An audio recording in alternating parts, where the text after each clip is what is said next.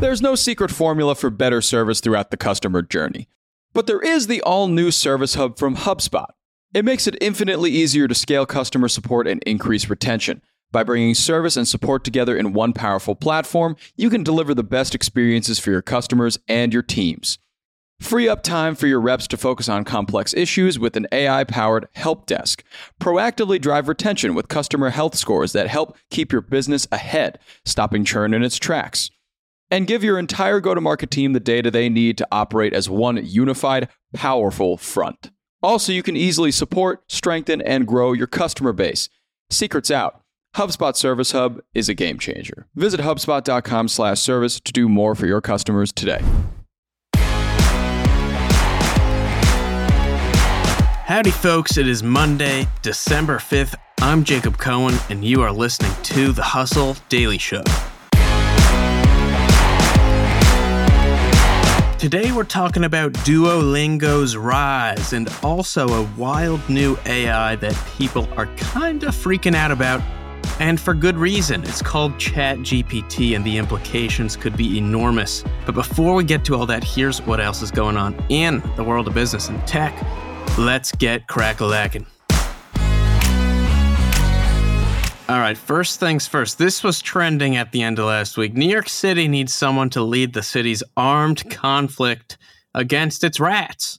The ideal candidate, they say, has a general aura of badassery, is somewhat bloodthirsty, and could make up to $170,000 a year. Holy moly. The job description is one of the most entertaining, probably in history, and uh, I recommend you go take a look at it. Next up, Palmer Luckey's defense tech startup Anduril raised almost $1.5 billion in the second largest U.S. round of the year, valuing the company at $7 billion. Luckey previously sold Oculus to Meta for $2 billion when he was 21. Guess you could say he got lucky, but unts.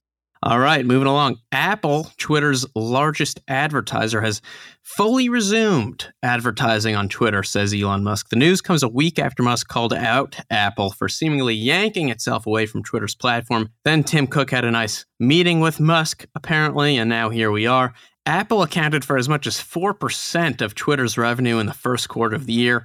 Amazon is also reportedly coming back to Twitter, advertising there to the tune of $100 million in spend a year. Speaking of Apple, shipments of its highly anticipated virtual reality headset could reportedly be pushed back to the second half of 2023, though it could be announced early next year.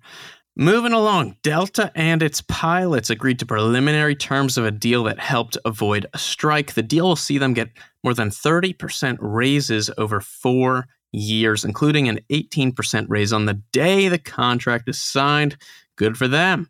What do we have next? Some interesting trends and market news. The vitamin and supplements market is weathering a market slowdown following three straight years of growth, seeing U.S. sales fall 3.3% this year through October, per Bloomberg. Also, the shipping container industry brought in $58.9 billion in the third quarter of 2022, up 22% year over year, according to industry veteran John McCown. It's also 158% higher than the combined profits of Meta, Amazon, Netflix, and Google. Big tech, how about big shipping container? Right? And lastly, gosh, we really like drinking our water in bottles. According to Food Dive in 2022, the bottled water industry is expected to be worth some $39 billion. Makes me think of liquid death. Americans drank some 47 gallons of bottled water each in 2021, and that consumption was up 4.7% last year, year over year. In other news, the Pentagon on Friday showed off its new stealth bomber, the B 21. The estimated $750 million plane can eventually fly without pilots, and the government hopes to order 100, though just 21 have been built. Also, some World Cup news. Unfortunately, our beloved USA was knocked out. I guess now we can go back to not caring about soccer for another four years. But anyway, some interesting data. According to a study from European Central Bank economists, when the US was playing in the 2010 World Cup in South Africa, equity trading volume in the US dropped 43%. When Chile played, equity trading there dropped almost entirely. And on this note, were you even aware that the US is co hosting the World Cup in 2026? Some 65% of US adults say they are not. They've not seen, read, or heard anything at all about the US, Mexico, and Canada hosting in 26 per morning consult. That is interesting.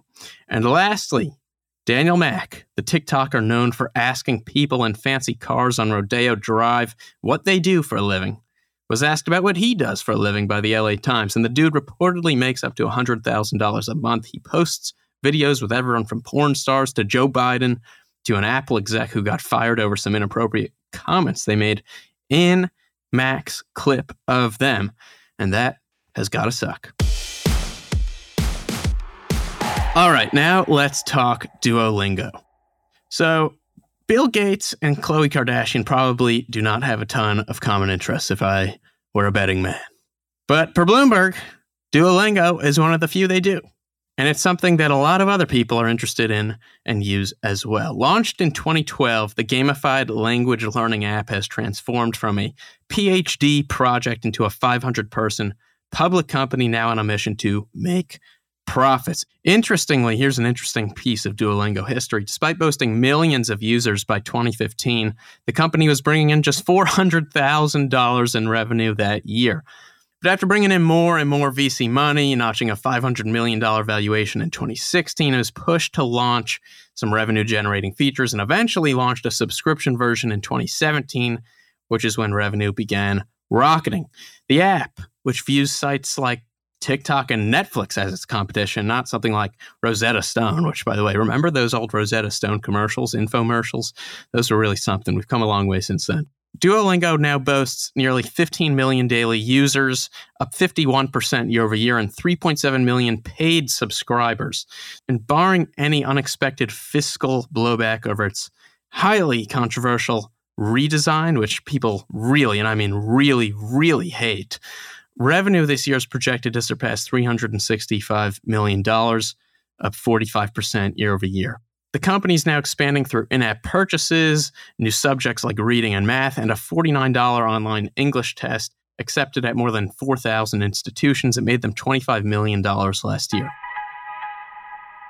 All right, and for the last bit today, I want to touch on a new technology that people have really lost their minds over the last few days. It's called Chat GPT, and it comes from the folks over at OpenAI. We've spoken about them before, we've written pieces on them before about some of the really cool tools they've built.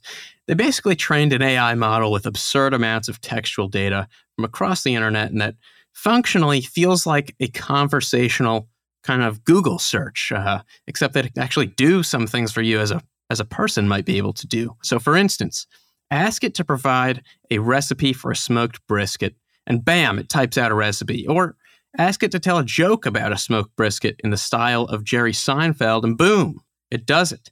But then things get even more complex. Ask it to write the script of a scene from Seinfeld about a brisket, and it does it in seconds, and it's pretty accurate too. I just did this, and it spelled out a scene in which Jerry's upset because the brisket he orders at a restaurant is dry.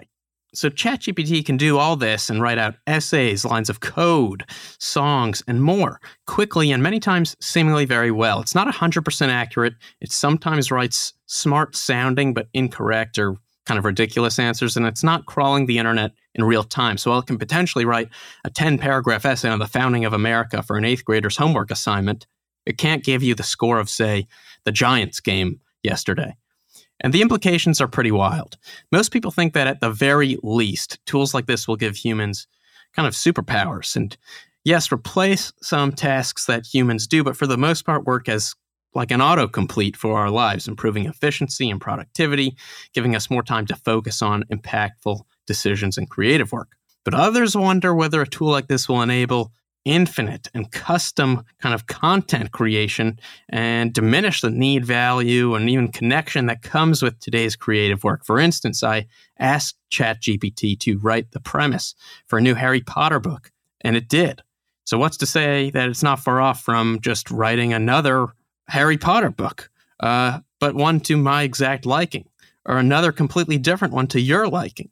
And wouldn't that be sad if everyone just had their own Harry Potter book instead of us all enjoying the shared experience of reading the same one. So, this is one of the implications that people are thinking about with this tool. And some others even think that this tool, ChatGPT, is already more useful than Google.